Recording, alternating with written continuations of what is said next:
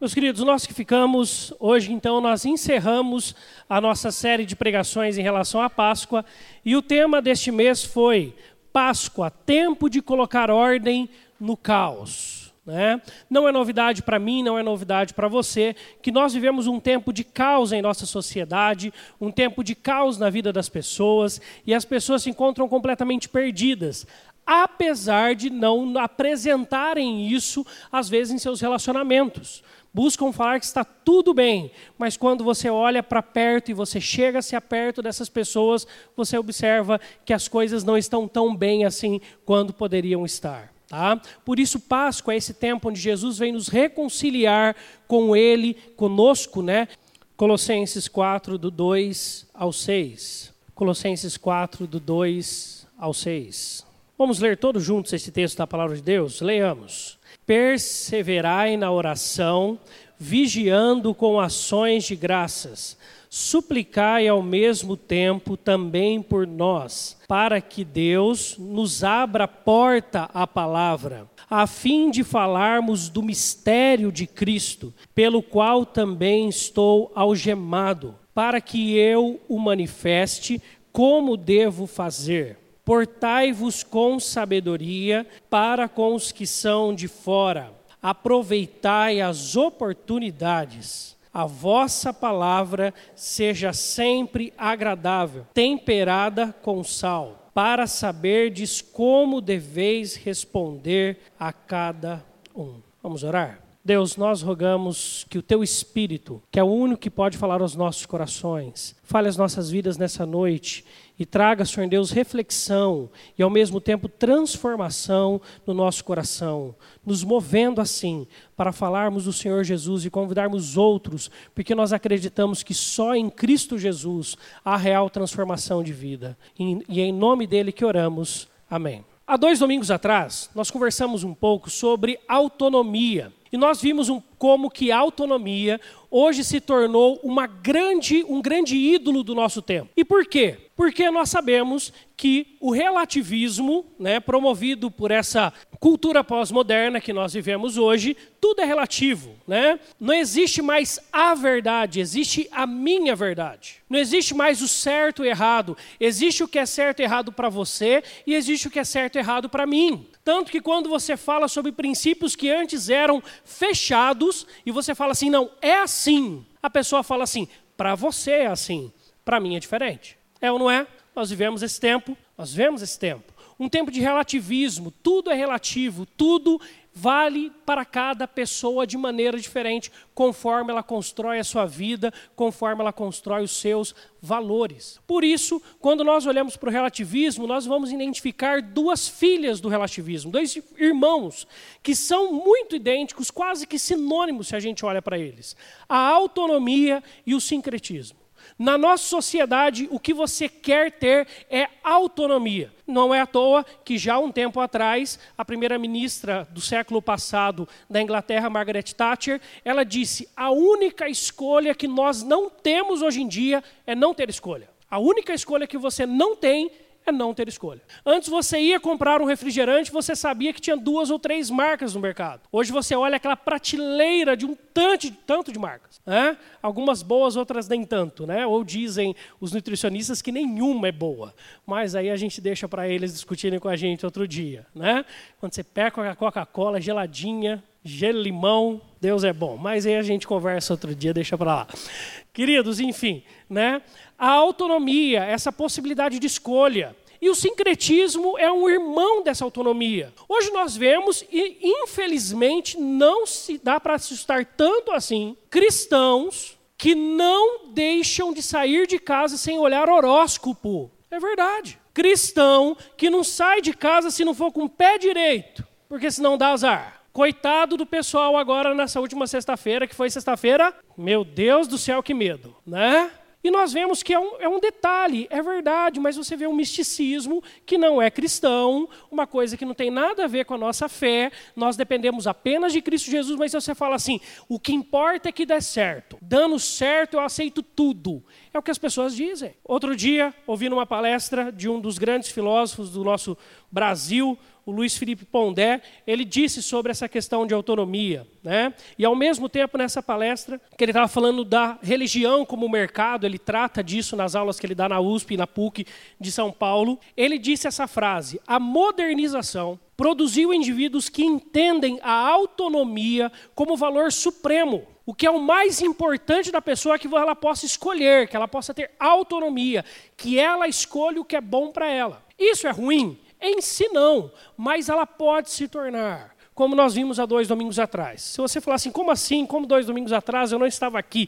Vai lá, na, pesquisa lá, Igreja Presbiteriana Podcast, tá? na internet, pergunte lá para o pessoal lá do som lá atrás, lá que em Ones Paulino e Paulinho te explicam, você ouve a pregação daqui de dois domingos atrás, tá bom? Mas eu acho interessante que no dia, na sexta-feira, dia 30 do 4, um pouco antes de dormir, estava assistindo televisão, e eu gosto muito de esportes. Naquele dia não estava nada passando muito interessante. E eu caí nesse canal, Globo News. Globo News, canal muito conhecido, canal fechado da Globo, que passa apenas notícias. Tá? E eles têm um programa chamado Em Pauta, o Sérgio Aguiar é o apresentador desse programa.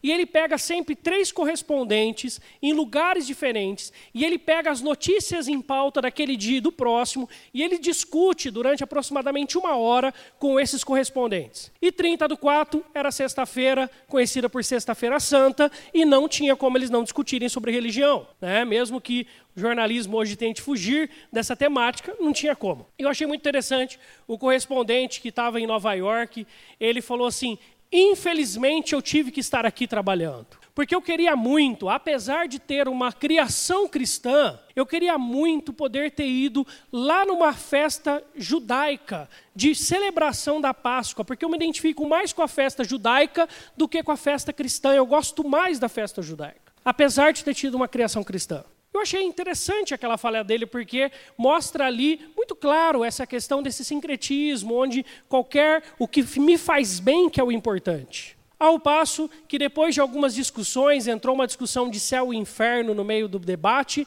e aí a correspondente de São Paulo, ela disse o seguinte: "Para mim esse negócio de céu e inferno é aqui. Depende das suas escolhas. Você é quem escolhe se você vai viver no céu ou você é quem escolhe se você vai viver no inferno. Eu não tenho muito esse negócio de religião. Para mim, céu e inferno é aqui. Parece que quando você olha o correspondente de Nova York falando sobre religião e sobre esse, essa flexibilidade dele, sincretismo né, em partes ali que ele expressa, de alguma maneira. E quando você olha para a correspondente de São Paulo, parece que eles estão falando de coisas completamente diferentes. Muito pelo contrário, eles estão falando da mesma coisa. A questão ali é o que eles escolhem, é o que você quer, é o que você deseja para você mesmo. E isso é um grande ídolo do nosso tempo, que é a autonomia, e claro que o sincretismo vem junto. Tanto que hoje em dia, se você prestar atenção, a não ser que você seja uma pessoa que que brigue com as outras por causa da fé, num sentido ignorante da palavra mesmo, e errado, nós vamos ver isso mais à frente, normalmente as pessoas respeitam todas as religiões, hoje em dia. A ideia de tolerância religiosa está tão em pauta que a pessoa vai virar para você e falar assim: que, qual a sua fé? Qual a sua religião? Você fala, sou, sou evangélico, presbiteriano. Hã? A pessoa fala, nossa, que legal, Deus te abençoe. E aí, quando você vira, uma pessoa do candomblé falando isso para você. Quando você vira, é um espírita falando isso para você. E nós vemos que hoje está tudo bem, o que importa é convivermos bem uns com os outros. E em todos esses valores, o cristianismo fala a mesma coisa. Devemos conviver sim. Agora, de que todos os caminhos levam a Deus, isso para a gente não é verdade. A pergunta: como você chegar no indivíduo que para ele o mais importante a autonomia dele, é o poder de escolha, e falar o seguinte: na verdade não é você quem escolhe, é o pecado que está dentro de você quem escolhe, e você precisa de Jesus. Se você não aceitar Jesus, você verá uma eternidade no inferno. Como você chegar para um indivíduo de hoje em dia para falar isso? Como você chegar para um indivíduo que é sincrético, que ele fala assim: não, eu vou lá na sua igreja contigo, só me convidar. E vem mesmo. Tá? Senta em nossos bancos, participa dos cultos e com tranquilidade. Os pastores que hoje são ouvidos pela internet, se você observar, se você tiver como fazer um, um mensurar aí da audição deles, pelo menos 30 a 40% está em público de não evangélicos. Fala do pastor Cláudio Duarte para alguém que não é evangélico, todo mundo sabe quem é. Todo mundo sabe quem é. Porque a questão hoje é pegar o que é bom para mim. Então eu vou naquele grande mercado chamado religião, eu olho em todas as prateleiras das religiões e eu falo: não, isso é conveniente. Não, isso eu me agrado. Não, essa ideia de oração é muito legal no cristianismo. Não, essa ideia de que Deus pode cuidar de mim é muito joia.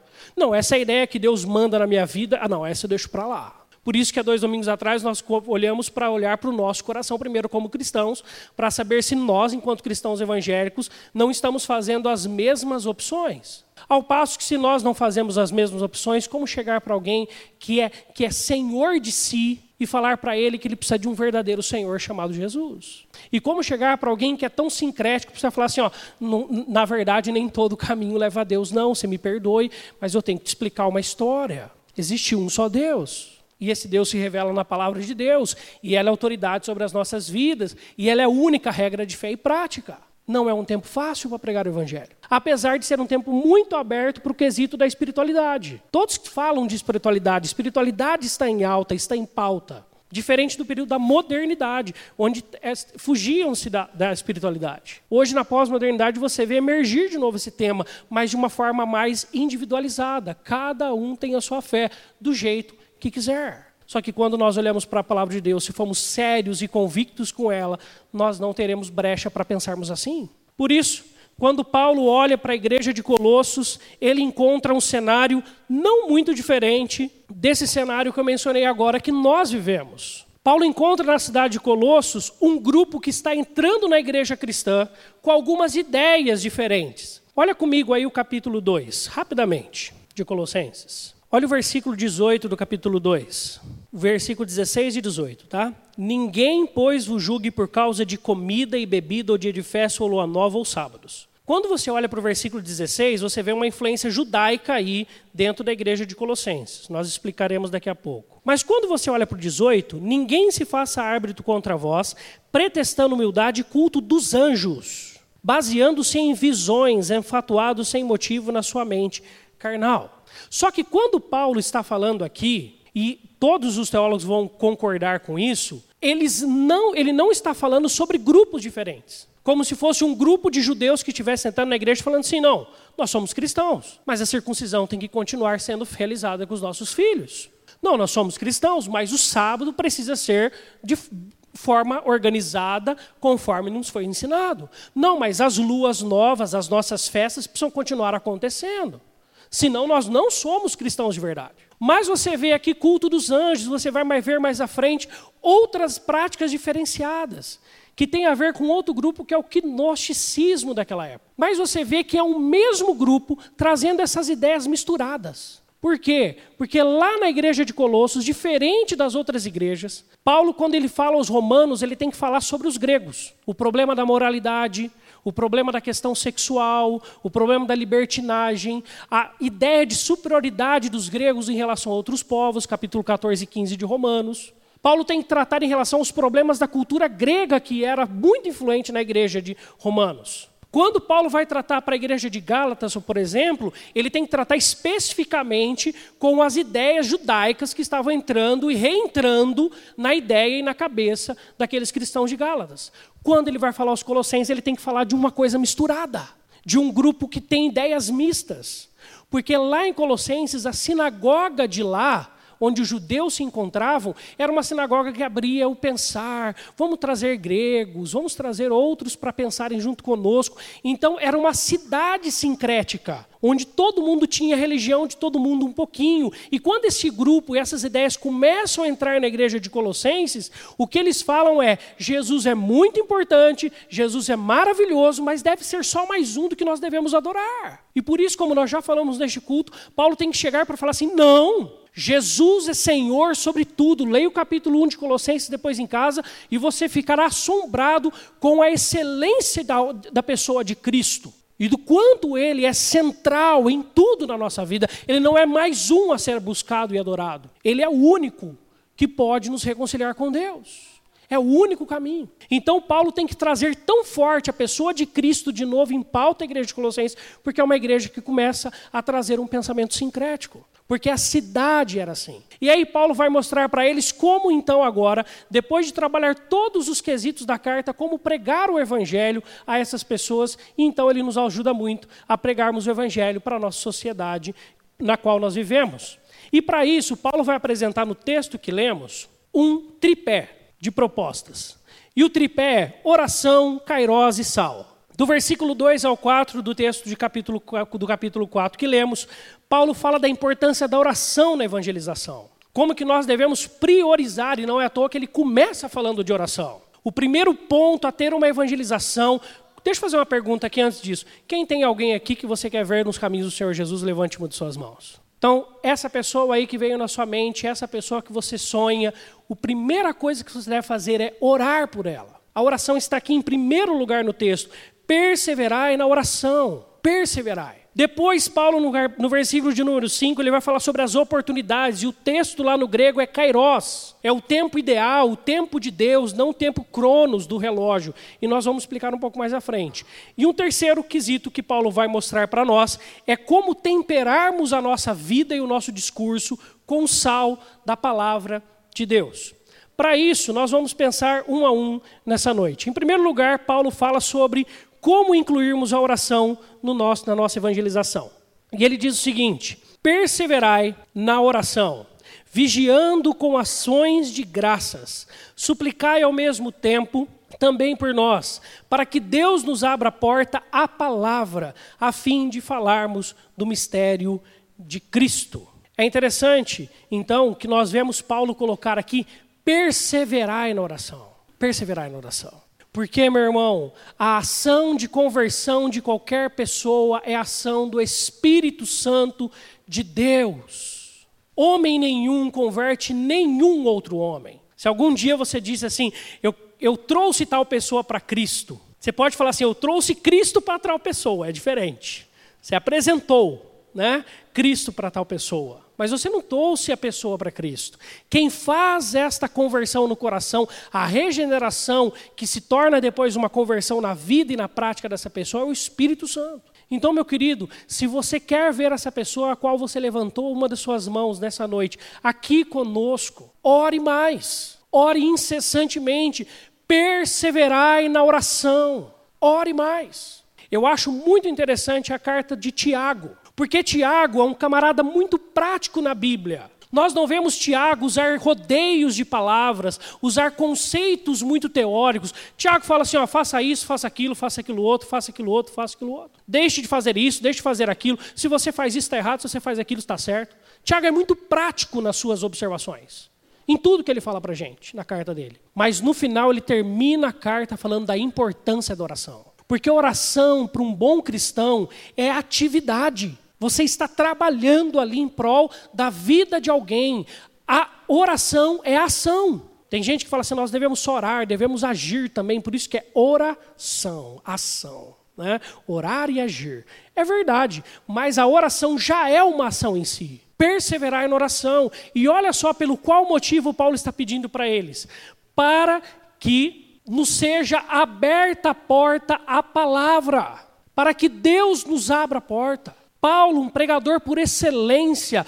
Paulo, um homem que sabia discursar a gregos e troianos. Paulo, um homem que sabia se colocar em qualquer ambiente. Paulo, um homem com domínio total do Velho Testamento. Paulo, que já tinha encarado muitas pessoas diferentes em sua vida. O pedido que ele faz àqueles irmãos é: orem, porque se Deus não abrir a porta, eu não consigo fazer nada. Paulo tinha aprendido aquilo que Jesus disse em João: sem mim nada podeis fazer. E se sem Deus, sem Jesus, nada nós podemos fazer, o contrário é verdadeiro. Com Cristo, tudo podemos fazer. Tudo posso naquele que me fortalece. Uma outra expressão de Paulo. Exatamente nesse, nessa vivência, nós podemos viver qualquer tipo de circunstância e situação, se Deus estiver conosco. Ele nos fortalece em tudo. Por isso, ore mais. E ore de forma específica. O finalzinho ali do texto que lemos diz: para saberdes responder a cada um, a cada um. Num espaço onde o, sincretismo é muito forte, num espaço tão autônomo, num espaço como na nossa sociedade, onde cada um é um diferente. Não adianta você pensar do mesmo jeito para todo mundo. Você tem que orar para Deus abrir portas diferentes para cada pessoa que você for pegar o Evangelho. Cada pessoa vai reagir de maneira diferente a uma fala sua de forma diferente. Por isso, ore de forma específica. Coloque o nome da pessoa diante de Deus. Fale, Deus, abra a porta para esta pessoa. Dá-me dá sabedoria para falar com esta pessoa. Tem gente que você prega o evangelho falando de futebol. Tem gente que você vai pregar o evangelho falando sobre cruz. Tem gente que você vai pregar o evangelho falando da incoerência da vida dela. A questão é: dá-me sabedoria para pregar a cada um, para saber responder a cada um. Abra a porta daquele coração. Ore de forma específica. Mas além de orarmos de forma específica, Paulo nos convida a orarmos antes de tudo, inclusive e principalmente da evangelização. Em tudo dai graças, orai sem cessar. O que Paulo fala aos Tessalonicenses. A oração deve ser algo constante em nossas vidas, para que nós possamos ter a consciência de quem Deus é e quem nós somos. Se tem algo que deixa claro para mim que o pregador mais fraco ou menos hábil possível pode pregar e Deus usar ele de maneira poderosa é Jonas. Se você for ler a carta, o livro de Jonas no Velho Testamento, você vai ver Jonas falar o seguinte para uma cidade: passa no meio da cidade um homem que ninguém nunca viu, que ninguém nem sabe de onde vem, e ele começa a gritar: ainda quatro dias e Nínive, quarenta dias e Nínive será subvertida. Ainda quarenta dias e Nínive será subvertida. Que pregação é essa, gente? A cidade inteira entra em pranto, Deus aplica um avivamento naquela cidade, todo mundo confessa o pecado e Deus transforma e salva um monte lá.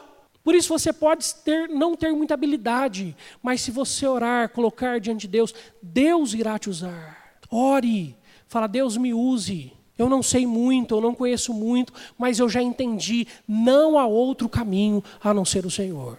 Essa pessoa precisa entender isso também para ela.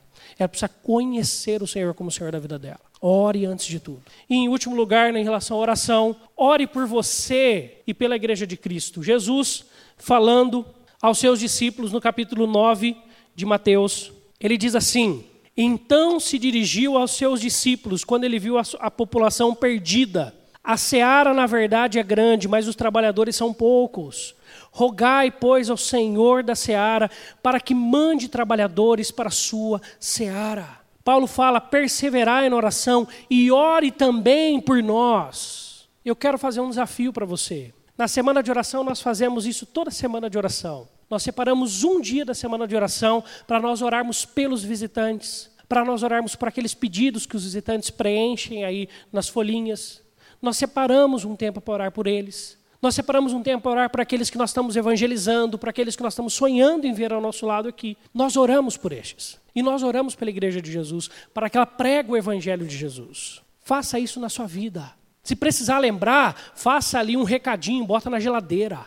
Onde você passe, você vai ver. Você já orou pela igreja hoje, você já orou por você hoje, para evangelizar, para evangelizar, especificamente para isso. Nós temos que orar mais por evangelização. Orar mais para Deus mover o nosso coração em prol do outro.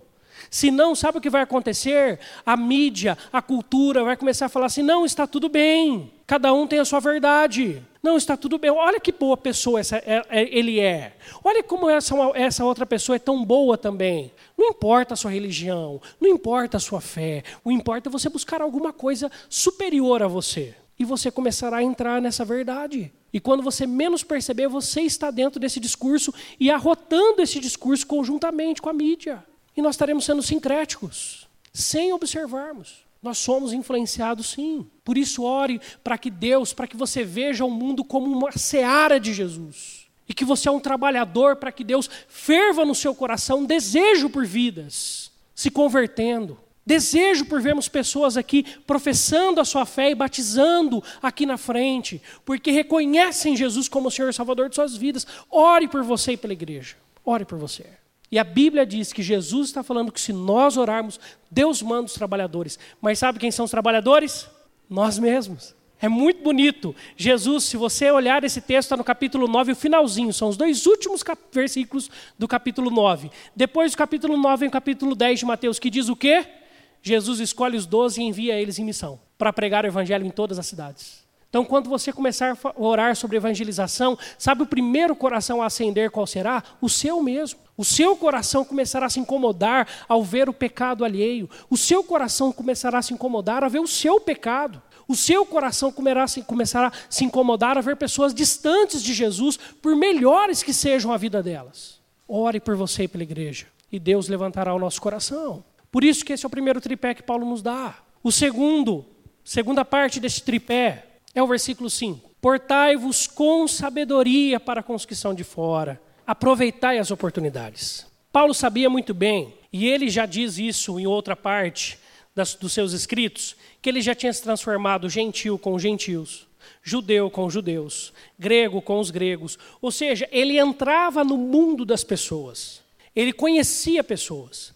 Não precisa que você levante a mão, mas responda esta pergunta que eu vou te fazer.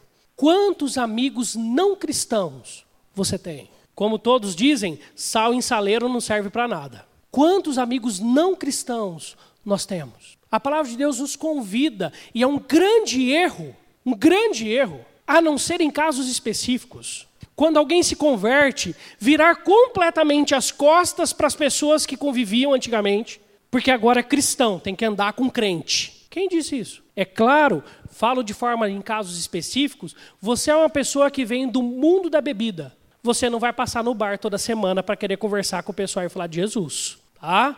que por enquanto você não está forte o suficiente. Até o tempo que você tenha certeza e convicto da sua força. Você veio do mundo das drogas. Ah, semana que vem eu vou lá na biqueira conversar com o pessoal. Vai, vai conversar, vai ficar por lá. Uns três dias lá. Casos específicos. Mas você tinha amigos, parentes, conhecidos. Não se afaste desse pessoal, pelo amor de Deus. Ah, mas agora a atitude deles me noja.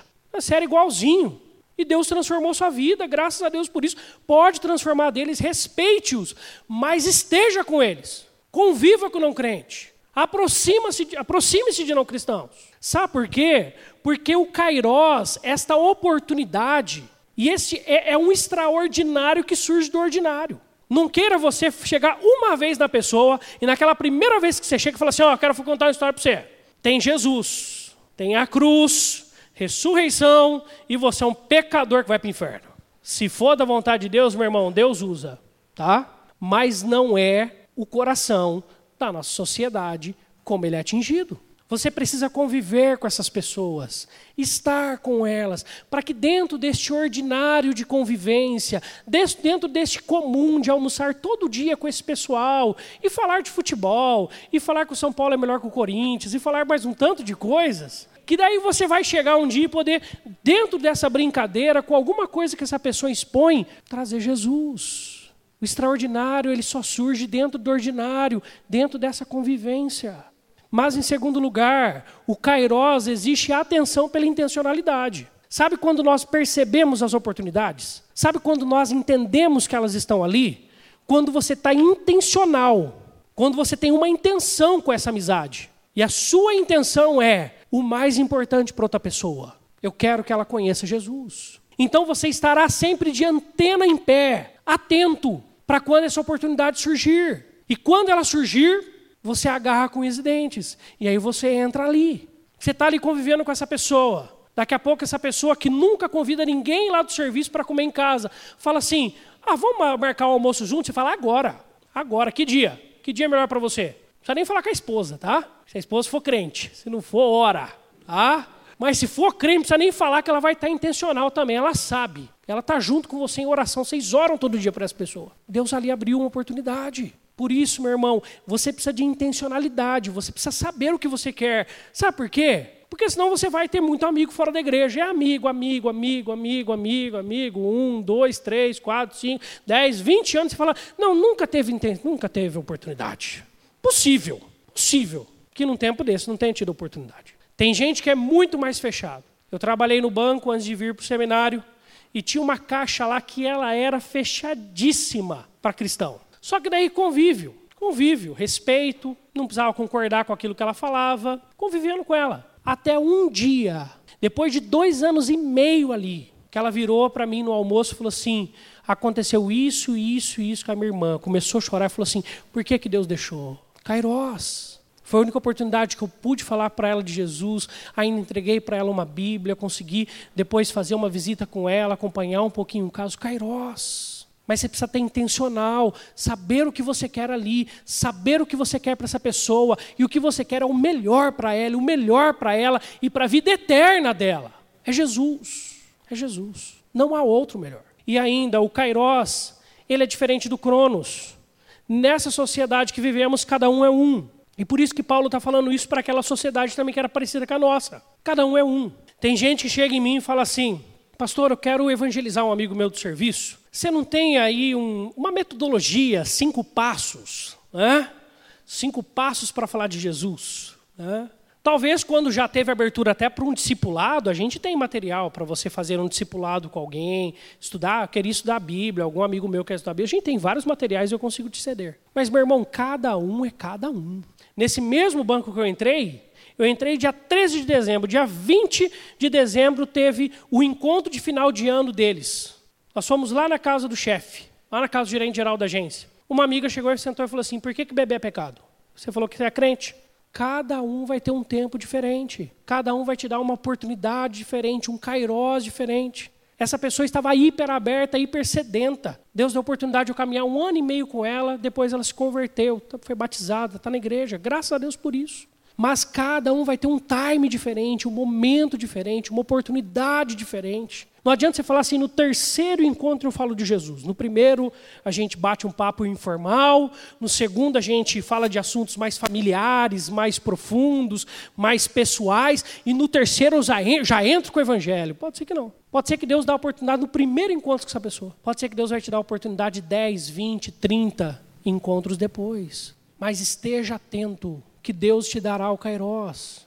Já foi o tempo, ainda mais numa sociedade tão individualizada, que era efetivo nós, como igreja, irmos na praça, fazermos um grande culto, entregarmos um monte de panfleto. Hoje, a melhor forma de pregar o evangelho é tete a tete, um a um, porque o Kairos acontece assim.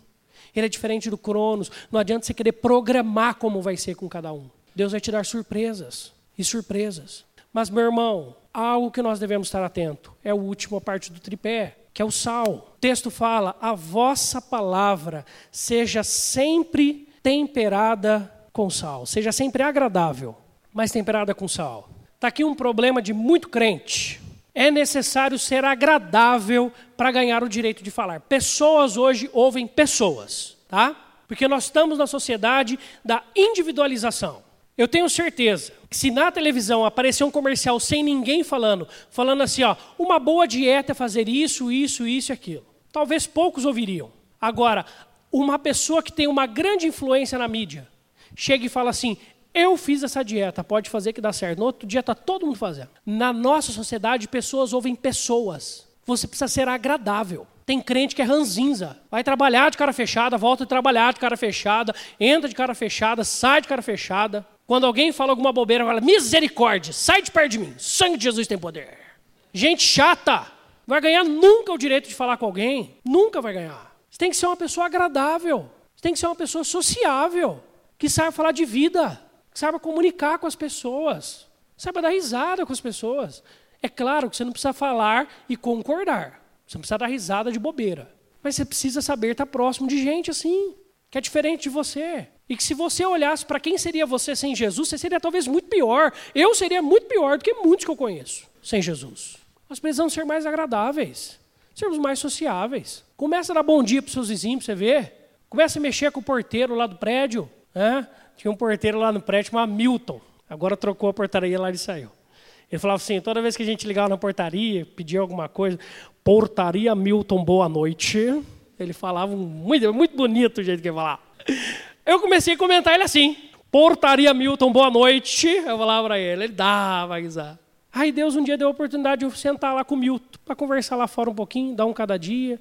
Ele falar da vida dele, de como que ele foi de São Paulo, de como que ele caminhou com uma igreja lá, que ele se decepcionou com a liderança da igreja por alguns desvios. Mas eu fui falar da soberania de Deus para ele, de como que ele precisava de Jesus e que mas é no portaria Milton, boa noite que você vai ganhar o tempo. Nós precisamos ser mais agradáveis. Cumprimente mais os outros. Sorri mais. Brinque mais. Né? Não concorde com bobeira, mas brinque mais. Até porque nós não devemos concordar que Paulo, para que os colossenses não se perdessem em ser agradável e começarem a concordarem com aquilo que está errado fora ou dentro da igreja, sabe o que, que Paulo fala? Que seja agradável, mas temperada com sal. Espera aí, olhe o tempero que está de fato aí na sua, no seu agradável. Olha de fato se você está preocupado em levar Jesus.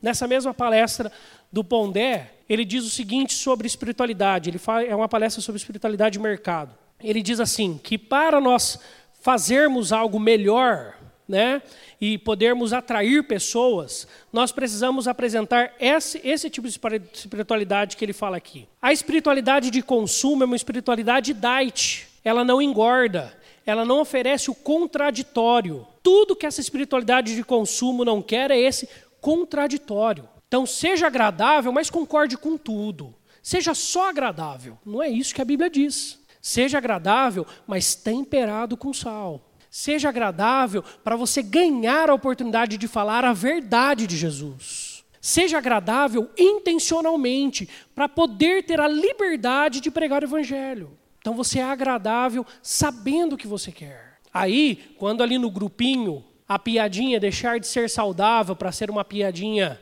um pouco mais complexa, você precisa beber água. Quando todo mundo chegar perto de você e falar assim: ah, mas o pessoal vai fazer um esqueminha aqui. Você fala: estou fora do esqueminha aí, com licença. Até mais, gente. Deus abençoe. Dá um sorriso e vai embora. Temperado com sal. Temperado com sal. O que o mundo precisa é de crente que é crente. Essa é uma fala da dona Rita, mãe do Renato, lá do Denadai, uma nordestina. Conversando um dia numa escola do militar, falou assim: Ó, oh, pastor, Sabe o que está prezando? Está prezando que os crentes sejam crentes de verdade. É. Numa fala simples dessa senhora, eu concordo plenamente. A gente está precisando de mais crente de verdade, crente com postura, com posição. Dizer que não concorda. Você não precisa ser ignorante para falar isso, mas você pode ter muito claro a sua posição e todo mundo saberá. E todo mundo saberá da sua posição. Por mais que às vezes você esteja, tenha que ser incisivo. Desculpe usar mais um exemplo pessoal, mas nesse ambiente, um dia de trabalho, Estava ali na minha mesa, o telefone tocou, eu atendi, queria falar com o meu gerente geral. Eu tinha acabado de entrar, gente. Eu não sabia o que eu queria também, né? Vai saber, né? Ah, às vezes, quando a gente é inexperiente, nós somos mais corajosos. Que Deus continue nos fazer mais corajosos do que experientes na vida, por vezes. Atendi o telefone, e aí a pessoa falou assim: Eu queria falar com. Falou o nome do nosso gerente geral. Eu virei para ele e falei assim: Ah, telefone para você. Ele falou assim: Fala que eu não tô. Aquela hora eu respirei muito fundo. Peguei o telefone e falei assim, ó, ele não está na agência. Tá? Tá bom, tchau, tchau. Na hora eu chamei ele. Chamei e falei assim, você nunca mais, essa foi a primeira e a última. Porque eu estava com o cliente no telefone. Eu, eu não tinha, mas é a primeira e a última vez que você me pede isso. Você nunca mais me pede para mentir no telefone. Que eu não vou mentir, eu vou falar que o senhor está aqui. Mas nesse tom eu falei com ele. Com o gerente geral, tinha acabado de entrar. Falando com o gerente geral como se fosse igual. Falei, você nunca mais peça isso para mim. Ele falou assim, não, tudo bem, é verdade, você é assim mesmo. Aí a minha amiga do lado falou assim: para mim também não. Aí ele virou e falou assim: você não. Quando eu mandar, você vai mentir. Ele é assim mesmo, eu já entendi. Agora você não vem com esse negócio. Falou para ela. Temperado com sal. Tem que ter, ser agradável, sim. Ser sociável, sim. Mas temperado com sal. Com a verdade. Sem negociar o que é verdade. Sem negociar o cristianismo. Sem negociar as posturas. Aonde Deus nos colocar. E isso às vezes vai trazer problemas. Mas mesmo quando tiver problemas, nós devemos saber que nós somos temperados com a verdade. Em Mateus capítulo 5, falando deste mesmo sal, nessa mesma analogia que Paulo está usando, Jesus diz o seguinte: Bem-aventurados sois quando, por minha causa, vos injuriarem e vos perseguirem, e mentindo disserem todo mal contra vós. Regozijai-vos e exultai, porque é grande o vosso galardão nos céus pois assim perseguiram aos profetas que viveram antes de vós. E aí ele vem dizer: Vós sois o sal desta terra. Agora, ora, se o sal vier a ser insípido, sem sabor, como lhe restaurar então este sabor? Para nada mais presta, senão para lançado fora, ser pisado pelos homens. Você quer ver crente passar vergonha? É crente que não vai ter postura cristã. Vai passar vergonha e vai ser pisado pelos homens. Até porque se faz muito tempo que você é crente, você nem sabe não ser. Você nem sabe não ser. Aí quando você tenta não ser, você vai ser envergonhado. E Deus vai permitir. O sal tem que dar sabor aonde está. E Deus chamou a cada um de nós aqui, para onde Ele tem nos colocado, nós darmos sabor. Um sabor alegre, mas sabor de verdade. O contraditório dessa sociedade. Um contraditório respeitoso, porque graças a Deus essa tolerância nos ajuda a sermos assim também. É a parte positiva da tolerância. É a parte positiva desse sincretismo. Eles permitem que você tenha uma posição diferente hoje em dia. Então aproveite isso e seja crente de verdade. As vezes que a igreja mais perdeu frente diante do mundo foi as vezes que ela flexibilizou demais a fé, onde a fé se confundiu demais e as pessoas que estavam dentro e fora não se, não se eram identificadas entre uma e outras, elas eram iguais. Esses foram os piores momentos da igreja na história do cristianismo. Todas as vezes que a igreja se curvou à sociedade, à influência, à cultura, ao seu tempo, e não teve postura cristã, foi o tempo que a igreja mais perdeu. Às vezes vai ter que ser o chato da história, sim. Às vezes pessoas vão se virar contra você, sim, é verdade. Nessa hora você continua não negociando. Você é agradável ao máximo, como Paulo fala aos Colossenses: o quanto depender de vós, tem de paz com todos os homens. Agora, se precisar para isso você negociar a sua fé e você negociar você está fazendo o pior mal para este mundo. Quando nós temos postura cristã, nós somos a luz que esse mundo precisa, o tempero que esse mundo precisa. Porque as pessoas acham que são autônomas, acham que têm o domínio da vida delas, acham que são donas de si. Mas a Bíblia deixa claro que isso não é verdade e elas mesmas sabem. E haverá oportunidade, no meio dessa convivência, Deus vai dar o kairós, que vai mostrar para essa pessoa que a autonomia dela não existe e que ela é dona apenas do ídolo do coração dela e que ela precisa de um Senhor muito melhor, chamado Jesus. E aí você vai estar lá. Mas para isso nós precisamos viver. Não é à toa que, antes de falar de pregação do Evangelho, se você ler o capítulo anterior, o capítulo 3, você vai ver Paulo falar sobre postura cristã, sobre ser cristão nessa sociedade. Não adianta a sua fala falar uma coisa e a prática outra. Não vai funcionar. Nunca funcionou e não funcionará. Por isso que Paulo ele vai apresentar para nós esse tripé: oração, kairós e sal. Ore mais pelas pessoas que você quer, que você levantou a mão aquela vez e falou assim: Eu quero vê-lo aqui, eu quero vê-lo aqui. Ore mais. Peça para que Deus abra a porta, a palavra. Só que quando Deus abrir essa porta, o kairós, ah, preencha com sal da verdade. Preencha com Jesus, aproveite, agarre com unhas e dentes, não largue, apesar do seu cansaço, das suas correrias, priorize isso acima de tudo e de todos. E nós veremos pessoas aqui se render a Jesus, se render a Jesus. Por isso que a pergunta que fica pra, por fim para nós nessa noite é essa: você acredita nisso? Porque para a gente chamar alguém para organizar a vida deles em Jesus, nós precisamos acreditar que isso é o mais importante e a única saída para ela. Isso precisa ser muito verdade em nossos corações. Tem uma música que é base deste filme, que é Acredito. Convido você a procurar depois, assistir esse filme, um filme muito bom, de cunho cristão, com uma produção excelente. Assista esse vídeo, We Believe, ou Acredito. Assista. E, essa, e esse filme tem a música do Leonardo Gonçalves, que é uma tradução, na verdade, que é muito boa, mas que faz essa pergunta para mim e para você. Você de fato acredita que Jesus é o único caminho, a verdade e a vida? Ou a nossa cabeça está sincretizada por esse discurso massificado da mídia de que todo caminho leva a Deus? Não, não leva. Ou nós acreditamos em Jesus como o único caminho para a salvação, ou nós estamos perdidos e fazendo o mundo se perder também. Você acredita em Jesus? a cruz de Cristo. Esse mundo vive em desespero, o que eles precisam é de Jesus. O que nós precisamos é de Jesus. Não há outro caminho. Coloque agora na sua mente aquela pessoa pela qual você levantou uma de suas mãos, ou outras mais, que você, como eu também, desejamos que estejam aos pés de Cristo. Deus, nesse instante, nós queremos interceder ao final deste culto por estes que não estão aqui por pessoas que ainda vivem escravizadas pelo seu eu, vivem escravizadas pelas suas certezas, pela sua própria autonomia, ou vivem, Senhor Deus, um sincretismo religioso onde misturam tantas coisas que não sabem mais quem são e quem o Senhor é.